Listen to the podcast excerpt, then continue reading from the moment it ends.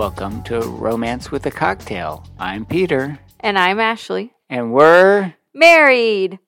you did not. you did that on purpose? Yeah, What is we're married! you know what? um, We're supposed to do this together. I know. Hmm. We'll see what happens next time. But well, today we're going to be discussing.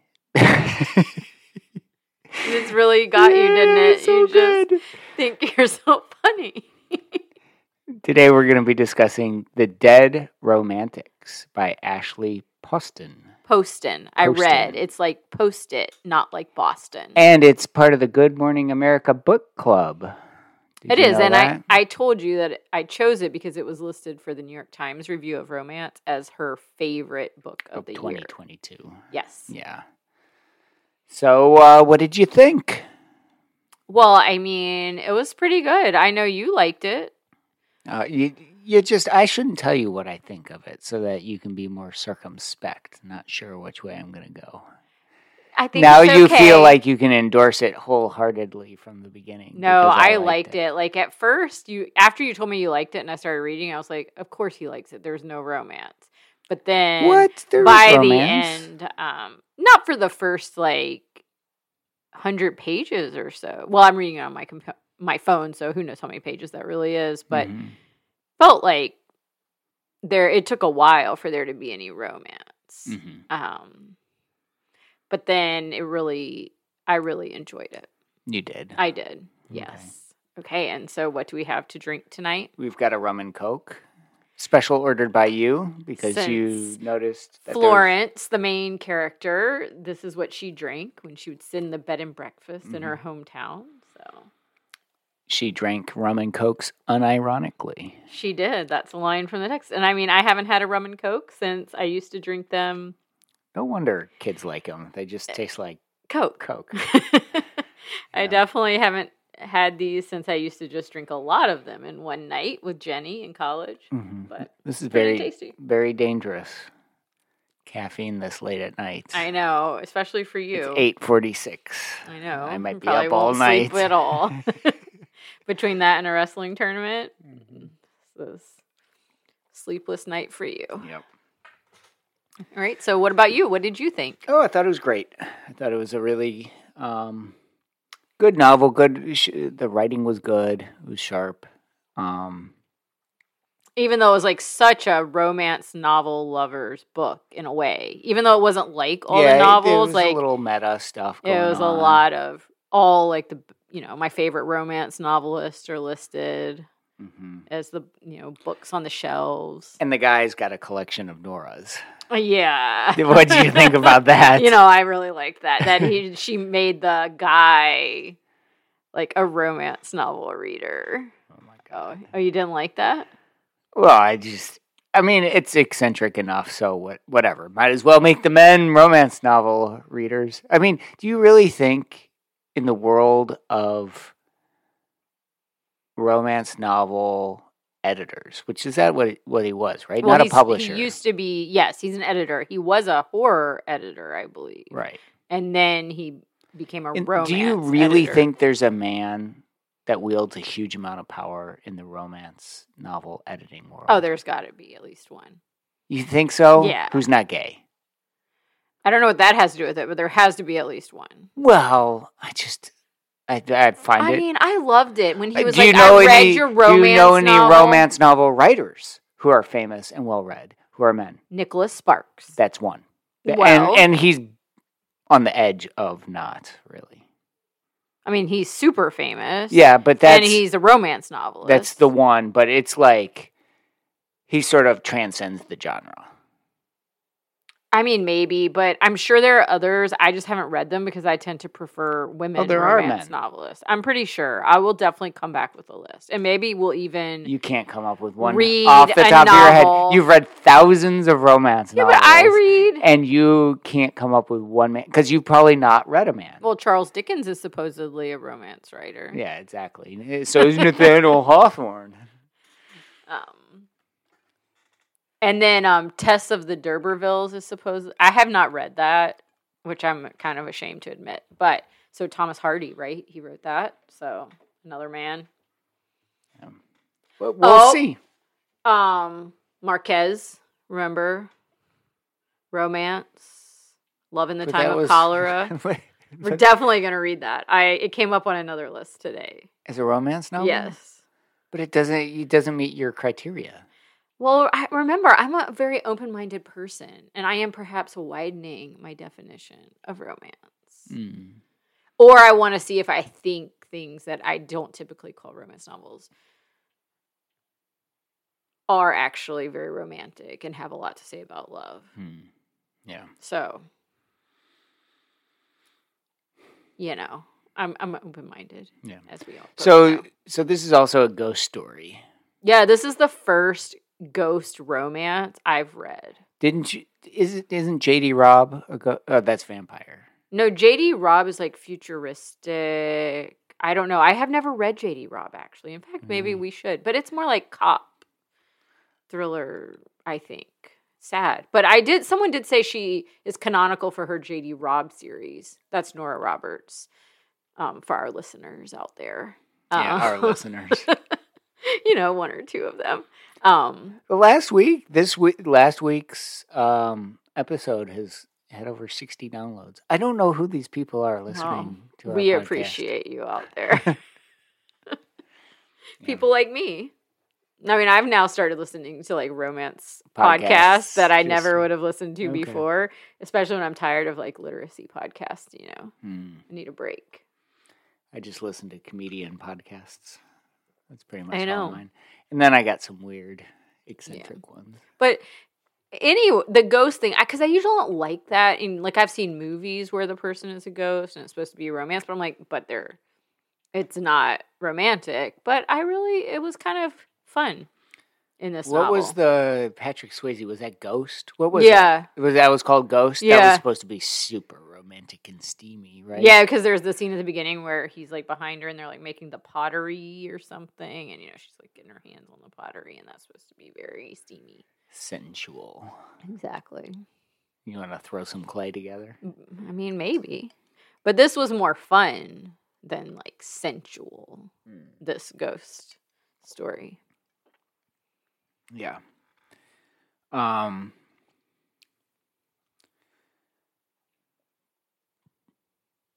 What did you think of the? It said you you liked the ghosts. Did you think there was a deeper level to the ghosts, like what Are they you now like testing me? No, I'm I'm actually wondering. I, I I have a theory about them, but I don't know if you think. I'm not testing you. I I don't know if this is. Oh well, I mean, it's you're reading it. It can be what you want it to be. I, that's right. And so I was wondering if you thought that. I'm not testing you on. This isn't literary enough, I don't think, to like have a right and wrong necessarily. I think there's something to my theory, but you may. I didn't really ideas. think about another theory, so I'm interested in what your So I is. didn't read the end, but I read the first few paragraphs of the end. Did you see there? There was a writer's note. Oh, I read it. Yes, you read it. Mhm. So she said something about ghost stories. She doesn't really believe in ghosts, is what I saw. Yeah. And then I stopped reading. But what does she say after that? but that they're there, like the ghosts of people, because even though people die, they're still there with us. They're with Hmm. us in the music, or they're with us in the um the book that they leave behind, or they're with us in the um the traditions that we carry on, and so that ghosts are with us, Mhm. even if it's not how we typically think about ghosts. Yeah, she- I think there's even a deeper. So that's I see that, but I think there's even a deeper level where I think the author is saying, if you're a listener, if you listen really well, not just to your partner, to to people in general, to to your world around you, and you take note of those things, that that's like seeing a ghost. I see that because Um, that's because- kind of how at the end she even described it. She was like, "I listened." Right. Yeah. I think it's about like being open to an Mhm. experience, being present, and like listening in a way that you'll be able to remember it and maybe even describe it. Interesting. And so I got the sense that like there was a list, there was like a deeper listening going on, and that's really what's happening, or maybe it was a metaphor for that in some way. Um, I'm not sure what you're supposed to get out of it in romance. Like, you know, this podcast is an exploration of romance. And so, I mean, other than like he got to see her whole home life and then fell in love with her back in North Carolina randomly while he was in a coma. I know. Um, well, it was interesting because he's a ghost. Kind of that was a spoiler. We have spoiled this novel for everyone. That's fine. Okay. Um, it's a romance novel, so like you knew that somehow they were going to be together. Although I was like, what are they going to have? And then you start. He started giving clues, and you're like, oh, clearly this is what's going on. And you realize like we never heard that. I actually, dead. I actually did think that he was going to come back because I thought, well, if it's a romance novel, you thought he was dead and was going to come back to life. No, that he was going to like he wasn't dead. Right. Well, and there were just so many hints, there like. Were where he's like, I hear voices. Is that normal? And right. then you realize, like, when after he said that, I was like, oh wait, Rose never said he died, yeah. and so it's like all these things. Um, mm-hmm. But I mean, it was well, one, she is the type of person that never wanted help, was never willing to ask for help, refused help. But it created they, barriers. But then they just like fall in love, and then they go back to her hometown because they had like an intense, you know time together. What, what are you supposed to? What are you supposed to? But it was kind of interesting because you've been talking how about like how it's so there's so many like physical moments in most of the books. Like it's all physical. It's not enough mental. Yeah. But because they couldn't touch. It, I mean, there was like the one mm. scene. It was very mental. It was very like a meeting with each other and their yeah. feelings and emotions because they couldn't actually touch each other and i thought that that was kind of mm-hmm. um That's like that point. was that was interesting. And i mean it's still the same like you have to accept yourself. You have to believe that you're worthy of the love. You have to mm-hmm. um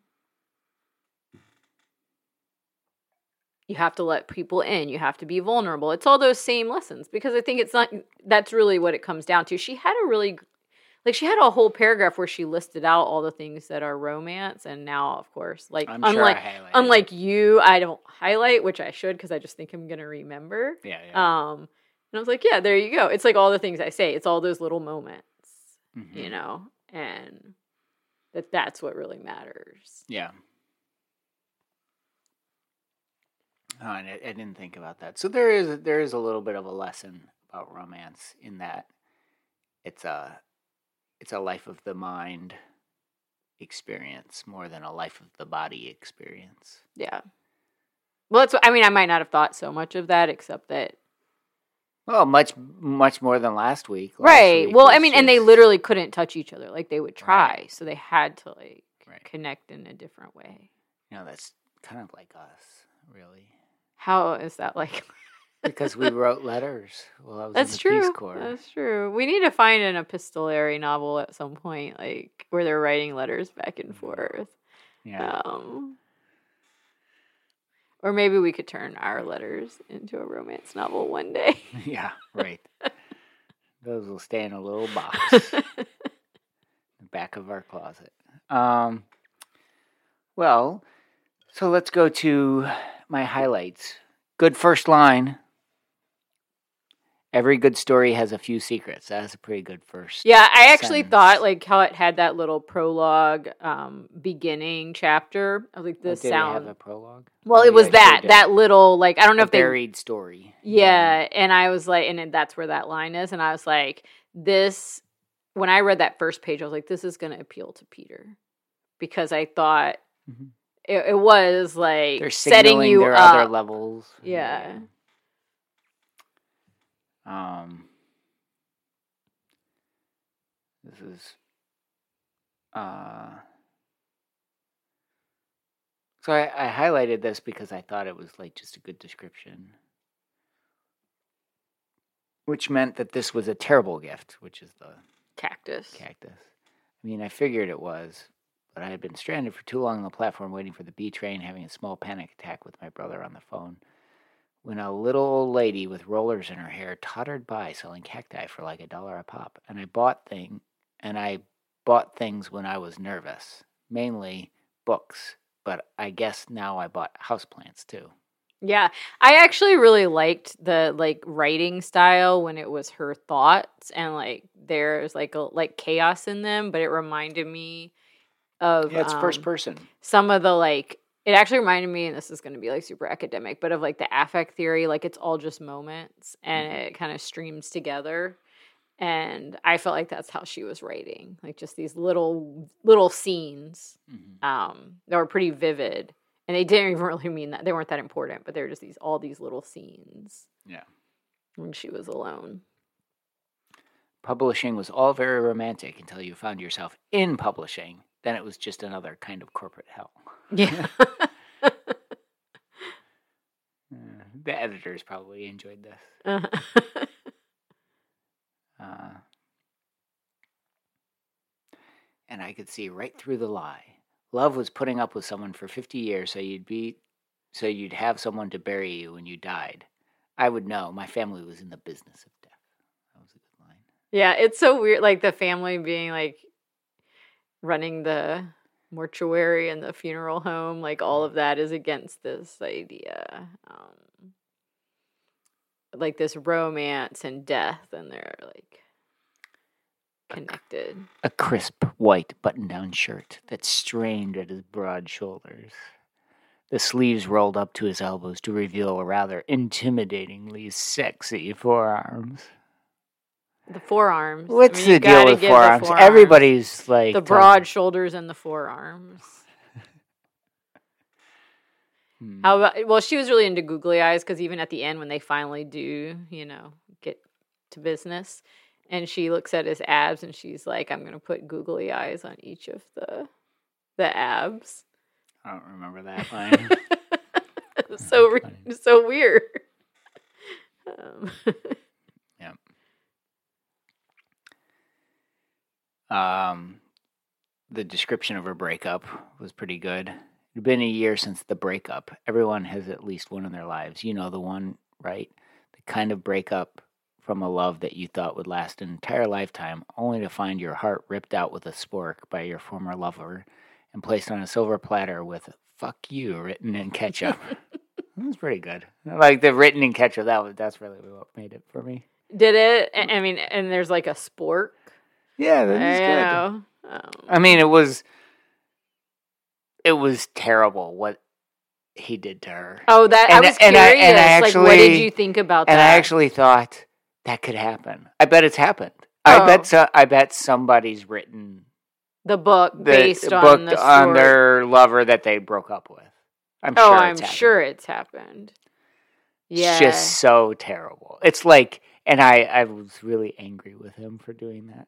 I was like, you are just. the I know, and then there was no justice in And the he- end. Like he was like a little bit too terrible. So he she wrote him to be just this monster, emotional monster. right, because not like only did he steal her story, but he also was like lying about who he was, And and, then- and then all he, that. like- and we didn't even need that Yeah. for, because the single act of stealing her story was enough to hate him. Like, And then but then she redeemed her high school bully, which I loved that part.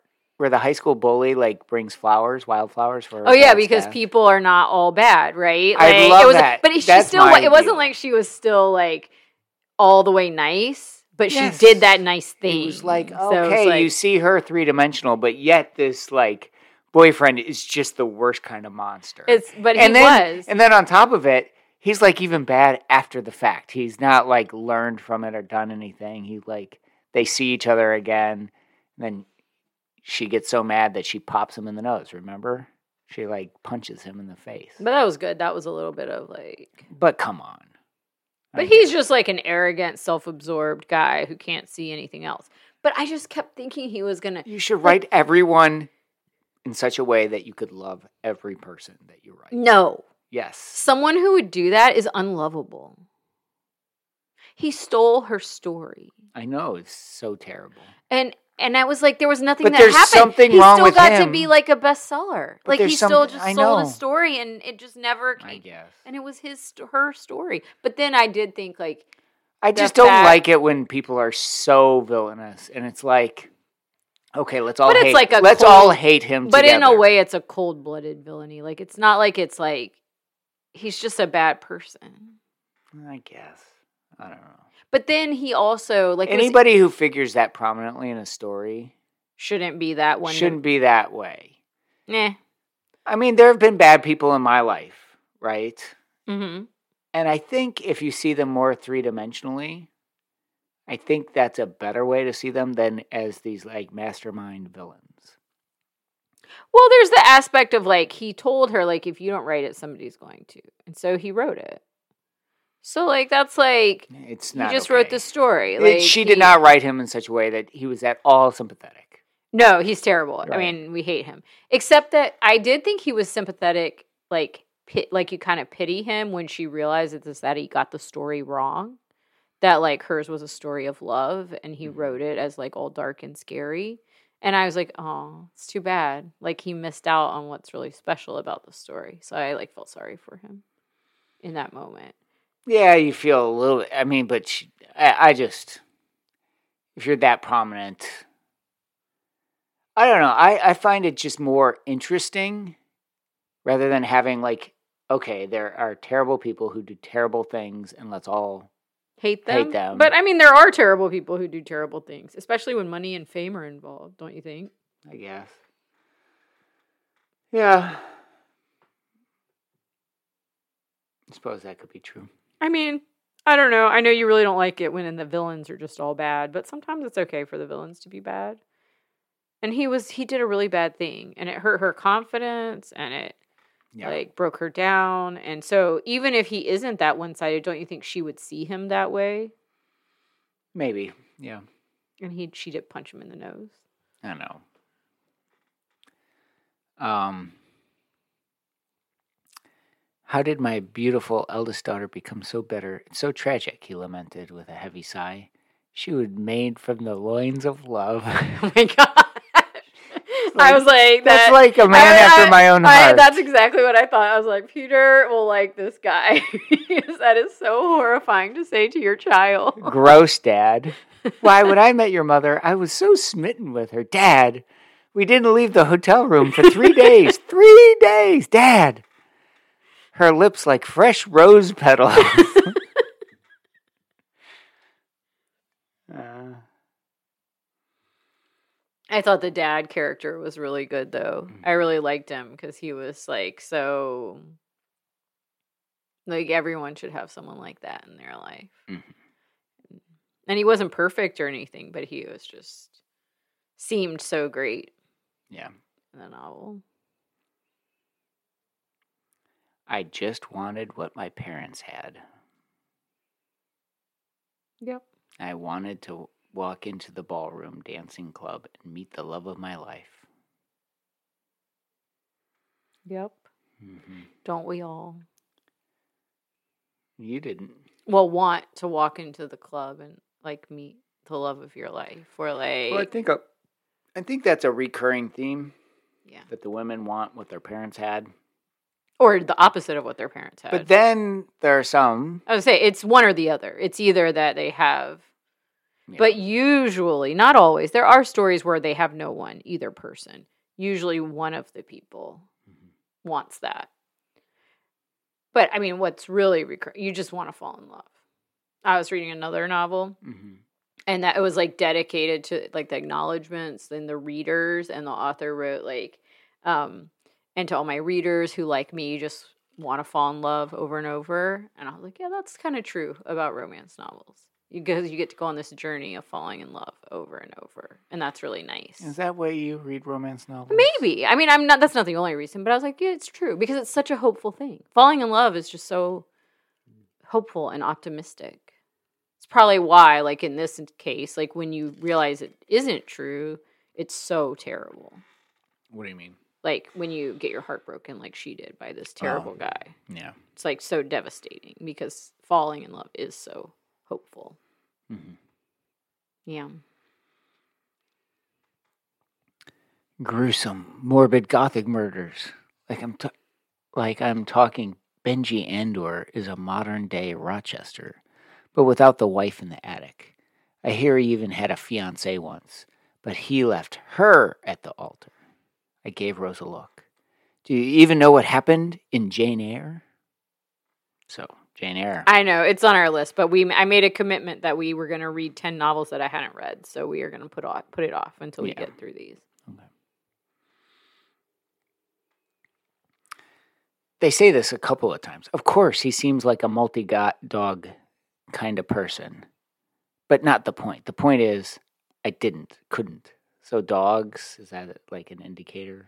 Of a good guy, yeah. It of like a like a like a I don't know, I think of it as like an indicator of like a really solid, dependable guy who Hmm. has a great capacity for love. Is a dog person. I think I remember in my art history class when the Dutch, I think it was the Dutch, put a dog in their paintings. It meant it was a symbol of fidelity. That makes sense because if you that's interesting. I didn't know that, but it makes sense because of dogs and how dogs are so loyal and bond Mm-hmm. Yeah. with their masters. I mean, you're a dog guy. Mm-hmm. Yeah, I think you know men who like cats are probably psychopaths. But he has yeah. a cat. He turns out to have a cat. Yeah, Dolly Parton. He's like too good to be true. He's like a romance fantasy in a way. He's borderline like- like, that. That that sounds like something a gay man would have, like a a cat who's named Dolly stereotyping again? Well, come on. First of all, a cat. Okay, fine, cat. That doesn't necessarily mean that, but like a cat named Dolly Parton, it's fun. I mean, I'm telling you, he's like a and then a collection of. Noras. I mean, because he loved romance novels. He had read her romance novel, That's true. And I mean, it was called like "Ardently Yours," so that's like a real romance.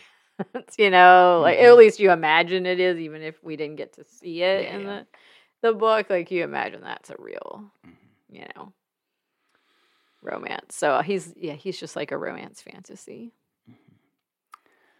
Rose was like an encyclopedia of the night. She knew exactly what restaurant had the best deconstructed burger and which warehouses housed the most recent silent rave and how to get there. She knew which cellar jazz bars made the best sidecars, the best diner for 3 a.m. hangover cures, and the cheapest cocktails at the artisanal bar where next Franzen lamented about not having the time to pen his great American novel. She came from a small town in Indiana with only a duffel bag and money stuffed in her shoes, and somehow made it in New York City her home in a way I never could. Pretty good description Yeah, of Rose. NYU figures prominently throughout the novel, multiple times. Um, but as I got to know him, the dates turned into months, turned into anniversaries and sweet kisses. I thought it was the kind of love story worthy of my family's legacy, a romance novel in the real world. It had the perfect meet cute, the most charming love interest, the most beautiful setting, a brownstone in Park Slope with a rooftop garden where I would sneak out and write chapters upon chapters of whimsical words. yeah. Pretty good. Then, here was the truth. Lee Marlowe flunked out of Yale. His parents lived in Florida. What the hell?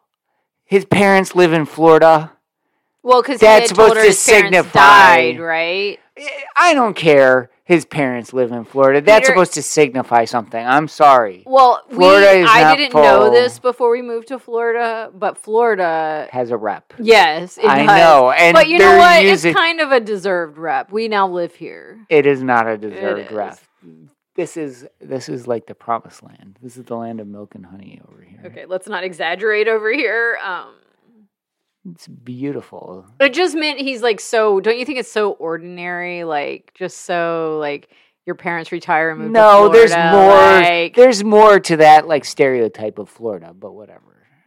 Okay. Well, It's I'm just saying you might be reading too much. Basically, he's just like this ordinary guy who I has created a story around Florida, him. of course. Well, he's not from Florida. His parents live in Florida. Yeah. Okay. I mean, he still went to Yale, so he wasn't. Hmm. I hated that I cried when I was angry or upset or annoyed. Oh, I hated that I cried at the slightest flux of emotion, emotional nuance. I hated how helpless I felt. I hated how I wanted to both march up to him and give him a fistful of my thoughts and run as far away from him as I could. oh no! baby, I know, like. I know. When I read that, I was like, "Yes, it's the worst."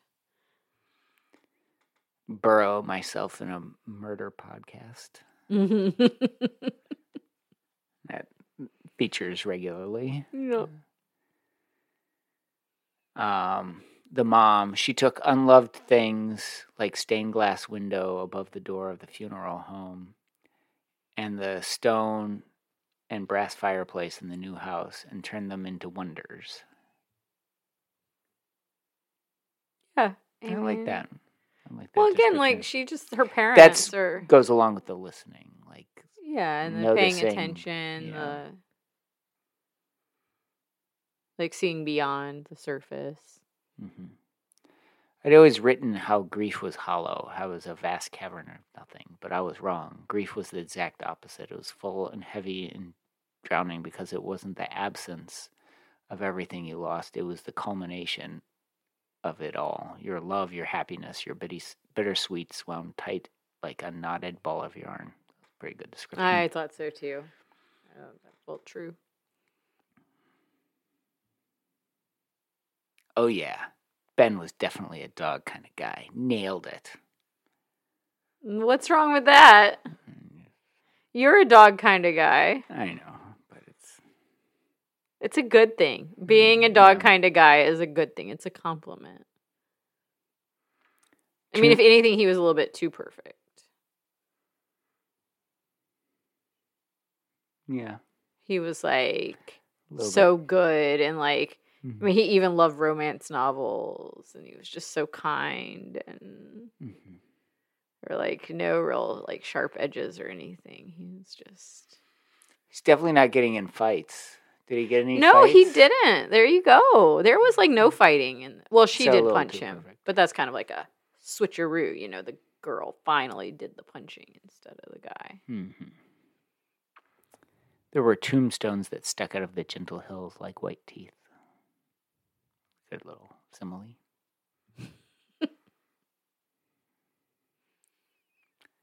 but oh, what power there was when Ben said my name. Well, that's a common romance thing, like saying the name. Mm. But it's interesting. You want me to say your name more? say my name? Yes, we'll see. Because everyone's really like always responds to to that in romance novels. Mhm. But I'm like, what else do they say?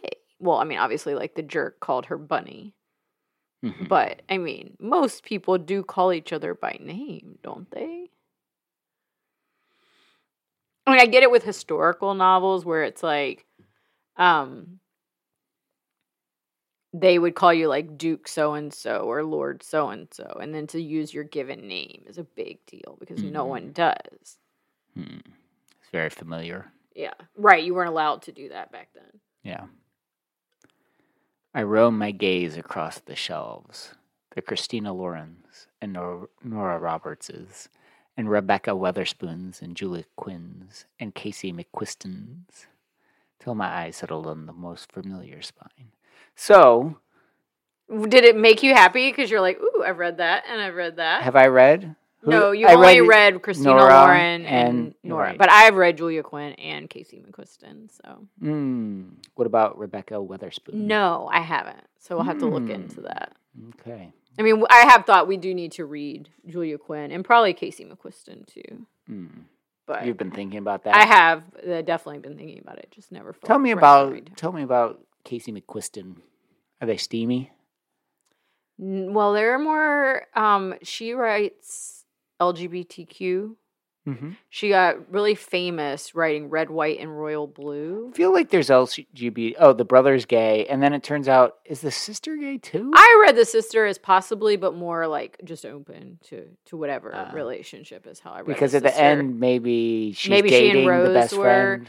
yeah. Well, and so he. So anyway, we definitely red, white, and royal blue. We should read, but I'm not read. I'm again. These ten are books I've never read. I'm not screening them. I would be interested in reading a romance novel, not with gay women, but with gay men. That's red, white, and royal blue. Really? Who read? Who wrote that? Casey McQuiston. Really? Yeah. There are others. There's also another one. True romance. Very, Very romantic. There's also um, boyfriend material. Alexis Hall. Those are two I've read. Those are good. And they're very like true romance. And you like them? Yeah. That's interesting. I mean, they're romance. They're falling in love. Like it doesn't really matter who who the people are. Mhm. Maybe, and then that'll be like our next ten to really explore all different relationships and romance. Mm-hmm. Yep. Well, you know, I, I think it. I think it would be instructive. I think one would be gay men, and another would be outside of the Western. Yes, I know that's definitely like, on the list. I don't too. know if that's possible. It's got to be. We just have to. It might be a Western thing to be a romance novel. Like maybe there is no Indian romance. But I think there's got to be. Nigerian romance. I would think. A Nigerian. yes, because they had a like a they have like a flourishing literary scene, and I there were like YA novels. in Nigeria. Mhm, Remember when I used to teach the diverse literature class? Really? Yeah, and so there's got to be. I just don't believe there's not. I just, Hmm. you know, I don't know. I mean, there are so many American ones. Are they that I- well, there's- outside? I mean, if they're post colonialism, they're not really outside of the Western canon, are they? Well, they still are. Mm, It's I an- mean, that's an interesting question. more reading outside, them, that's an interesting question to see. but you got to think like you know Chinua Achebe, Nigerian, but like definitely in the Western canon. but so- Nigerian about Nigeria, not the same view as a American author. But like, they, but it's but but a big uh, portion of it is about contending with the Western world. Yes, and but I mean, mo- but then you think today, if there are writers writing today, I mean, I think about the writers I read now and how they try to s- flip some of the mindsets of the U.S. or of England, right, Mhm. and like redefine that. So I can't imagine if you're writing in Nigeria or India or Well, you know who else South America, who reads the not- most books is Japan. There's got to be like an older Japanese. They read the most books. I didn't know that, but I mean, in, maybe in the world. but- yeah, they're they're the most most read. yeah. Well, that'll have to be like something we look into. I mean, they are. They got some weird. I was gonna say I don't know on. what we'll find there because even in the novels I read, you never know what you're gonna find. There's so a lot of suicide and some weird stuff. Yeah. Okay. Um. Well, that's something worth thinking about. Mhm. So I have this highlighted in a weird color, maybe because I wasn't sure if this was good or bad. I was surprised to find that there weren't any articles dedicated to his funeral, or at least his passing. But then again, hadn't he said that he didn't have any living close relatives? Oh, it's probably me th- thinking that. Okay, this is clearly a clue that foreshadowing. Yeah, exactly. By then, I think we pretty much knew that he was, but she didn't know. Yeah, Ben, who was taking care of his goodbyes. I didn't know much about Ben at all. I tried not to linger too much on his forearms. Of course, forearms again. He had a Gonna tattoo. do some extra forearms. Like He had a tattoo on the underside of his right arm, halfway up toward the elbow. Those arms were folded, so I couldn't see the whole thing. What did he have on it? What was I his don't tattoo? remember. Hmm. Yeah, this, that bastard, he repeated a little louder. Of all the fucking shitty things to do to you, he ruined your memories. Yeah, that was. and so that's when you're thinking, like, that's why I was thinking, like, the noticing and the, like, listening well is matters. is what this novel's really about. And Yeah, I'm with you. And I loved his reaction though. I thought it things was, you like, told so him in good. private, in trust. That fucking dead-eyed I loved it. I thought that was really good. Like I thought his Mhm. reaction was so good, and like the language she used was Mm-hmm. so good. Behind him, a vase full of orchids began to rattle. I didn't think Ben knew he was doing it. The next time I see him, I'm going to, whoa, Tiger, you're dead. The vase stopped rattling almost instantly. He folded his arms across his chest tightly and harumphed. Minor inconvenience. um, trying to change your mind was like trying to lasso the sun, Mom replied. You're stubborn. Yeah.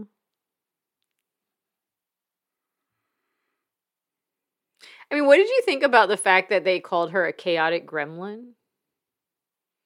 I, I probably, I think I have that. It was like Oh, over and over, like the chaotic gremlin. I'm like, I don't know if I like that description, chaotic gremlin, You don't? because she's like little and like a mess, but she's not really like. Oh, did you take it personally? I 'cause did, you're little? yeah. Well, and just and like the whole, mess? yeah, the whole gremlin thing. I'm like, excuse me, just Aw. because she doesn't have it always organized and together, Hmm. like. I don't need to call her a gremlin. I cleaned out your car today. I know. Do you That's how I remember the- read the pile of things that I put in the driveway for you to sort Yes, through. exactly. And I was like, excuse me. I felt Um, help people. Listen. Do something so incredibly selfless. You had to leave for it. Oh, don't give me that look, she added. Help people. Listen. So again, Mhm. listen. Uh, again, I think when she finally realizes what she did and she has that great moment with her bully where she's like, I forgive you.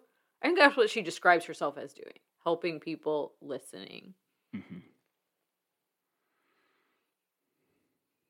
The ridge. Yeah, I've thought about the ridge. Hadn't been back there since that day. Of course, the wildflowers would be there. The ridge. So he, she like That's where she found the solve the body. Yeah. But like it was interesting because even though that was in here, they didn't like ever tell us really all that happened or anything. They Mhm. just said it like well, they did. They well, they referenced the father. right. Right. sounds terrible. Yeah, exactly, but they didn't recount it. She's been listening to a lot of murder podcasts. This author. That sounds like something it does. you'd, you'd yeah, exactly. um, named the the names of the chapters were pretty good. Mm-hmm. So twenty six is called Ridges of the Past. So the ridge. Yeah, exactly. something. Yeah. Um, Harry's dad didn't think anyone would find him out here for a few, for at least a few years. So it surprised him when police came knocking on his door a week later. Uh, it was like one line to tell us way more than we needed to know about this terrible, whatever terrible thing happened. So then there's this whole thing about wishes. Remember, there's like that they go into the field and they have. Oh like- yeah, with the dandelions flying was around. that romantic Yeah. and beautiful? See, it was a roman. I thought it was a pretty romantic book. You were like, I don't know if there was romance, but I thought it was pretty romantic. Well, I, not. I mean, there was romance, but it was like all like made up stuff. So I'm not how not sure how usable it is. I don't know, but then the dad That's what I the was- whole music and the dancing and the um, Like for somebody investigating what romance is, listening and noticing. I don't think it gets right? I think I think that's that. true. Uh, But I But- think in terms of like there being like actual, like an actual, a realistic depiction. There's so much supernatural. You're like, well, that could never happen. You know. But everything other than the supernatural could happen. But the supernatural is basically what the whole story. no, but the based on. whole like the dad and the mom Right. and how they danced, or the music that played, or like the his reaction even to the wrong that her ex did to her. Like Mhm. that's romantic. Like he was just so angry when she couldn't even get angry. Mhm. I I thought it was a very romantic book. Yeah. He wouldn't wish for that. He knows she's perfectly capable of it on her own. She just needs a little more faith in herself. His ears started turning pink. Because even though she can't see how talented she is, he knows she'll figure it out someday. And if she doesn't, maybe that's what he wishes for that she does. Was that romantic? Yeah. I quickly looked away, my cheeks burning in blush. That's a terrible wish, I forced out. Wasted potential, my editor would circle that and tell me to recast. I thought that was fun. there are a lot of those little lines. Yeah. Uh, standing there in the middle of the dandelion field, looking up at Ben's soft ochre eyes. I I referenced that ochre uh, quite a few Yeah. times. began to realize that love wasn't dead, but it wasn't forever either. It was something in between, a moment in time where two people existed at the exact same moment in the exact same place in the universe. I still believed in that. I saw it in my parents and my siblings, in Rose's unabashed one night stands looking for some peace. It was why I kept searching for it, heartbreak after heartbreak. It wasn't because I needed to find out that love existed. Of course it did. But it was the hope that I'd find it. That was an exception to the rule I'd made up in my head. Love wasn't a whisper in the quiet night, it was a yelp into the void, screaming that you were here. That fits. The Mm-hmm. like somebody sees you. Yeah. Then Heather stepped out of the parlor, wiping her hands on a handkerchief. What was she doing here? This is her rival. I know her bully. bully. Began to ask, exact, ask the exact same thing when she outstretched her hand to me and said, Your dad was a good man. We will always want to help. I just loved that. That was like, that was the scene that I was like, made me so happy. She like felt bad. She got told off and then she got felt, she felt bad. And so she did that. Yeah, I liked that whole thing because I thought, you know, because like you're waiting and she sees her bully and her bully's being mean again still to her. Mm-hmm. And she goes out there like she's going to do something. And what she does is say, I forgive you Mhm. for these things. And I was like, that's so good. And then, yeah, and then she, Heather comes and like helps out with the wildflowers. And you're like, yeah, that's a good Mhm. like turn of events for them. A little bit too little on Ben Andor. He's sort of like So I mean, he's like perfect. And he yeah, but then, these like but then you have this background. He nodded bit by bit. I lost my parents at 13 in a car accident. My grandmother adopted me. This is my dad's ring, he said. Took off the necklace, felt the ring between his fingers. I keep it with me so I don't feel so alone. She told me that you don't ever lose the sadness, but you learn to love it because it becomes a part of you, and bit by bit it fades, and eventually you'll pick up yourself. I mean, it's. I guess they had written this whole novel and they realized we need to know a little bit about Ben, so they like. Oh, you this- think they added that in? well, I don't like- know. I just so little. Like you don't, and you don't get it till the end. That's almost the end of the novel when you get like his background. So you don't really know who he is or what he's doing. That's what I mean. He is like kind of perfect, and you don't really know that much Mhm. about him. Yeah. He was funny, and maybe a little funny looking, I conceded, and absently ran my fingers across the stereo buttons. I think the worst part is that Lee thought my childhood was something sad and lonely, and maybe sometimes it was. And it wasn't always great, but God, Ben, it was good. It was broken a little and banged up, but it was good. I like that. I love that. I told you. I think that and like her realizations about her family were mm, so good. I mean, once again, we have family and the importance of them, but Mhm. I really liked this family story. because dad left us things, little things, so that we wouldn't be alone. So mom wouldn't be alone. So he could still be with us, even Oh. just in the melody of a song. Oh, I was like crying at this point. Every I'm pretty song, sure. not just the Foundations or Bruce Springsteen or Bon Jovi or Fleetwood Mac or Earth, Wind and Fire or Taylor Swift. That was pretty good. yeah. It felt for a moment in time like happiness.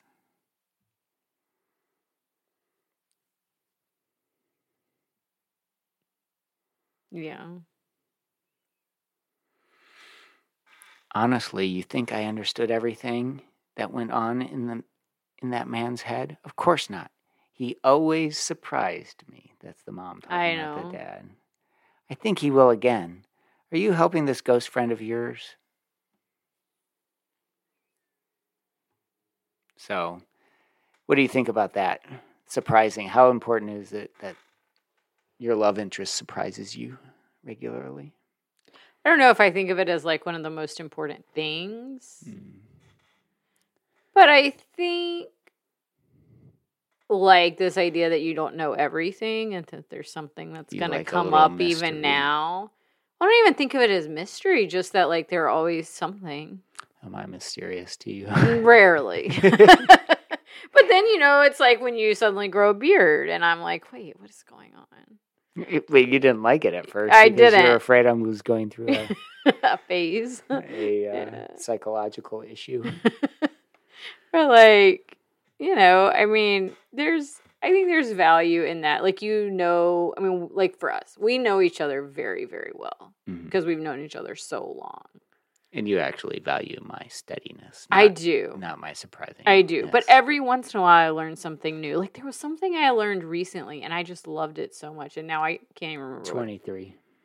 oh yeah like your favorite number is 23 because it's your birthday and michael jordan and that was like the cutest thing and i never knew that and i just it made me just love you even more that when you said that So weird. no it's so cute it's like i see you as this little kid loving that Hmm. and you're like serious you know and like very Just like our li- intellectual our little son and is like the same way. and so that but that's such like a little kid thing Mhm. And it's so cute. And you like never make a big deal about your birthday or anything. Mhm. And like for you to have been that kid who felt that way, oh, I just loved it. It was just very. It was a great coincidence that my birthday happened to be the same number as Michael Jordan. exactly. And it's just so It just it must be like, more than coincidence, really. This is exhausting, he agreed softly. All of it, pretending to be okay while the world changes around you and leaves you behind to sit with whatever loss you found. There's a lot about loss. Mm-hmm. I let out a squeak. You do not. Yes, I do, he replied. I would have asked first. So there was a lot of this, like, talking about what they would do to each other. You yeah, like and there was like one particular scene where they want really us to do talk that. about what we're going to do to each I other? I don't know. It feels like very uncomfortable. But yeah, I mean, maybe it would be really fun. I don't know. But uh, did you see? I would have asked first. Of course, because now I noticed that because verbal you consent. pointed out. A lot of verbal consent going on. Yeah. Although I didn't see anything about prophylactics being used. In this one, no. I saw zero prophylactic usage. Well, there was only one scene. Hmm. STDs. And that one scene happened quick. It was like Lots of STDs Oh, going on stop in it. this world. it's a romance novel. Romance isn't a sprint, Florence. It's a marathon. You start slow, with your blouse one button at a time. You said I was meticulous, but I would show you just how meticulous I could be. I'm not sure that would work for us. I'm not sure we're verbal types. I know, but maybe that's because we're repressed. Because let me tell Mm. you, these all these romance novels now, very Maybe it's just I'm repressed. Maybe you want to be. Oh, I would definitely not be. You know what it makes me think of? Do you remember when we were freshmen in college and like somebody at Tisch like needed to record people making out, like they wanted to have like, and we went and they were going to record us? No. oh my god! I've got no memory and we, of like this. went and we're just like make out and they're going to record us, and they kept telling us to like be more like audible, like they needed more.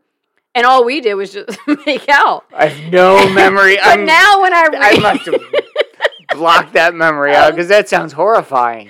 definitely happened. Oh my god! And now what I realize is they were probably looking for like talk, like actual words, but You I would that- have never even dreamed of something like you know, that there's at a that video time. out there with me buck naked No. that I did for Tisch Why would you have ever done that? Uh, because I was like, I thought it was comfortable with my body, which I was, but like, who knows? So like, I'm a senior. No, I must have been a junior, or a- maybe I was a Yeah, I must have been a junior. There was a guy, Ty, Ty, Tyrus Bookman. He's like a wealth manager in San Francisco now. He was he was a two time All American. He was very. I would say. I recognize the name. He Wrestling. he hooked up with a girl, and it was the girl who had shot this video, and she he saw the video and he was like, I know that Oh guy. God, It was me, buck naked. buck-? It was like me and a panel of other men, and we were all naked. and We just talked about our bodies. It, it was like body What? image thing. I mean, I, it was very weird. I'm sure I was terrible. Uh, I mean, I'm sure I would be horrified if I saw it, but like, I was just buck naked talking about my body, and that was a thing. That was an art project. That's what happens when you go to NYU, I guess. And then, and then somebody saw it. That how how horrifying is that? That not only that, but he hooked up with that girl, and that girl decided to show it to him. that is interesting, right? That's like, crazy. Why? I think maybe part of it was I was a wrestler, and they knew I was a wrestler, and they thought that being a wrestler, I would have body, some body Issues? Or thoughts about my body, because you know they're always trying to cut Yeah. weight and all that kind of stuff. I think they knew I was a wrestler, and I think this girl hooked up with Ty knowing he was a wrestler, and that's what it was. Probably the connection and why that video came out. I can't believe you would agree to that. Oh my gosh, Peter. But Good you don't even remember Good the time I, we good were thing I never get to- famous because that will come out if I ever get like Mm, yeah, famous better. or or run for po- political office or something. Could you imagine? Oh, it'd just be the worst. um, I swallowed the rock lodged in my throat. I was worthy of that kind of an undivided attention because I never felt that way with Lee, not even as he kissed me and told me what to do, where to plant my lips. Right? Lee Like, is just all like- bad, yeah. like selfish in the bedroom too. It's just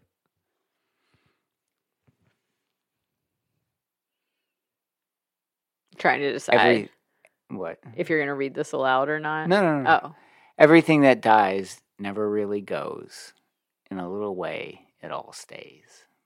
yeah. That's the other, that's like That's part of the story. Yeah. I folded the letter back up and whispered softly, privately, one final time. Goodbye, Dad. Oh, I know. Did you cry? no, I didn't cry. Oh, I did. Oh my God. Just sobbing. Last night I was reading and you went to bed and you were like sound asleep, but I couldn't stop reading because I just had to read the whole thing. I think I cried at Mortman.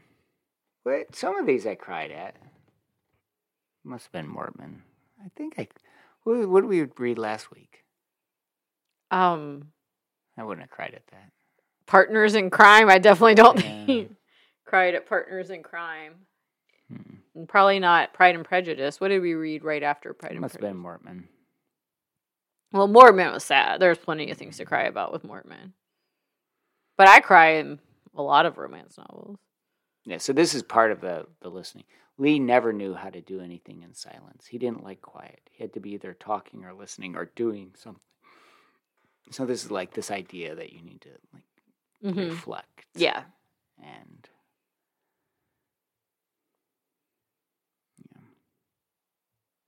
Well, and that she could never have a relationship with Lee because clearly he was just not meant for it. Yeah.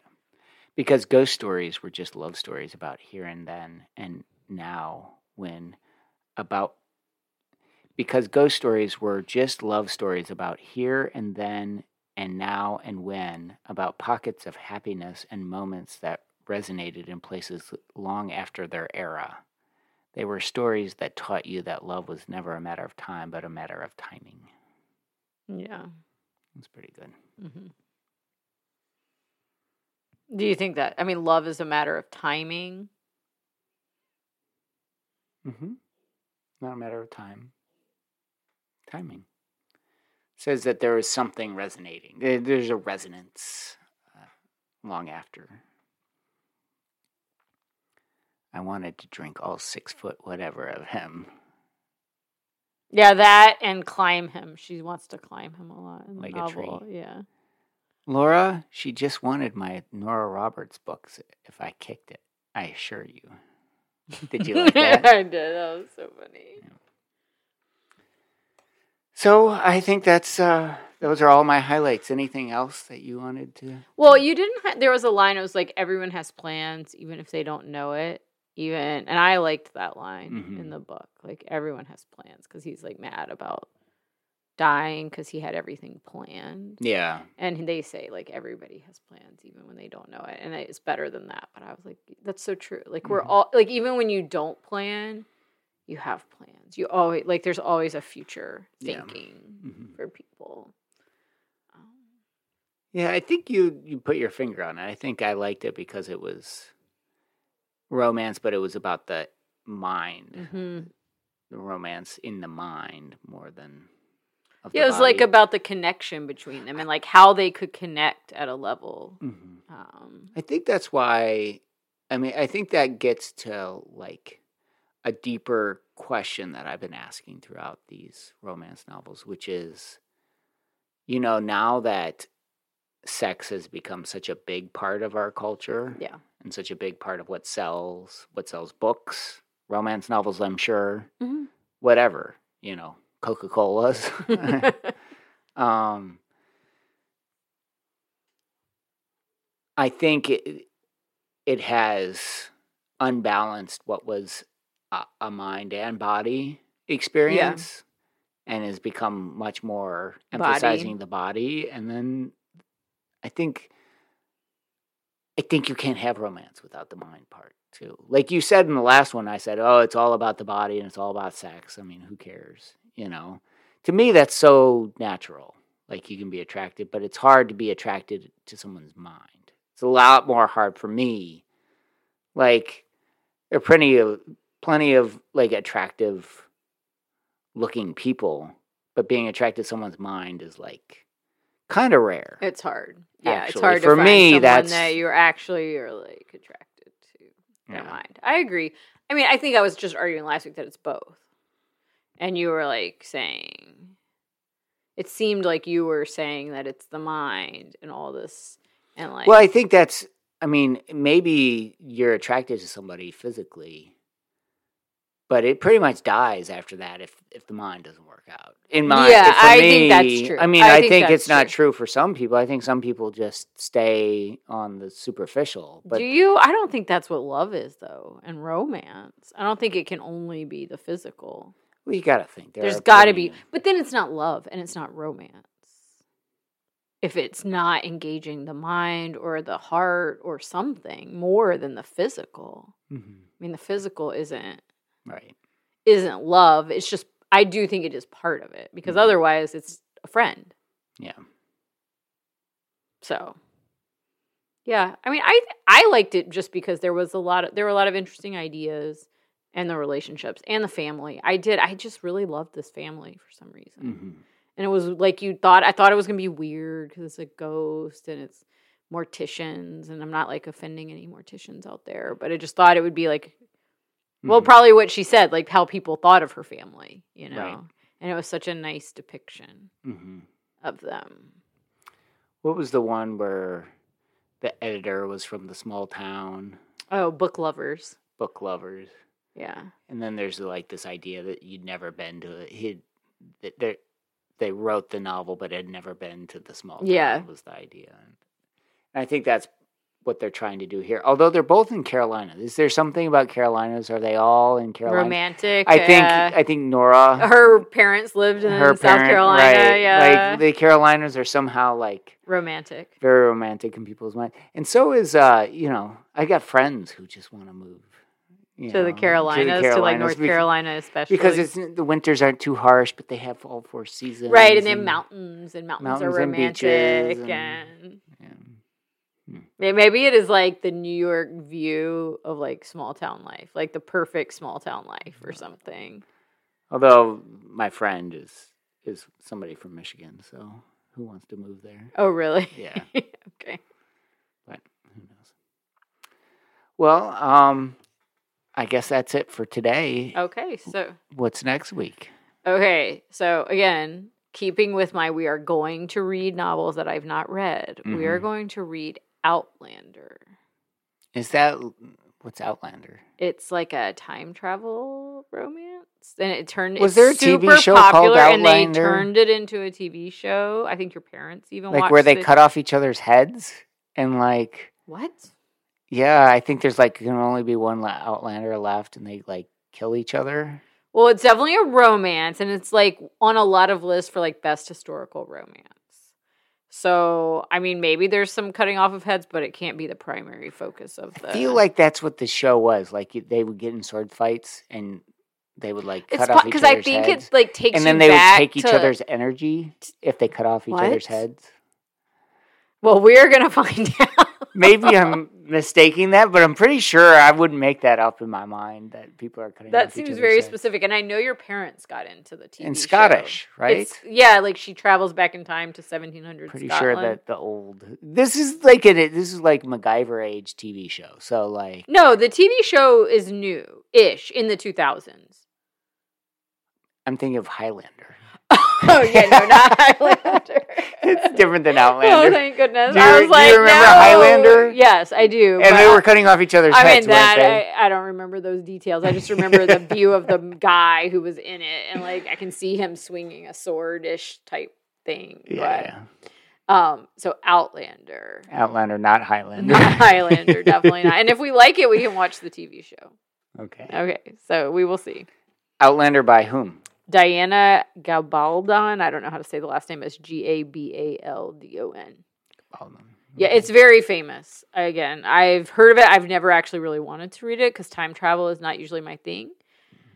But, you know, I want us to branch out and I want it to be a book I haven't read. So we're going to read Outlander. Outlander. Capaldi. Yes. All right. All right.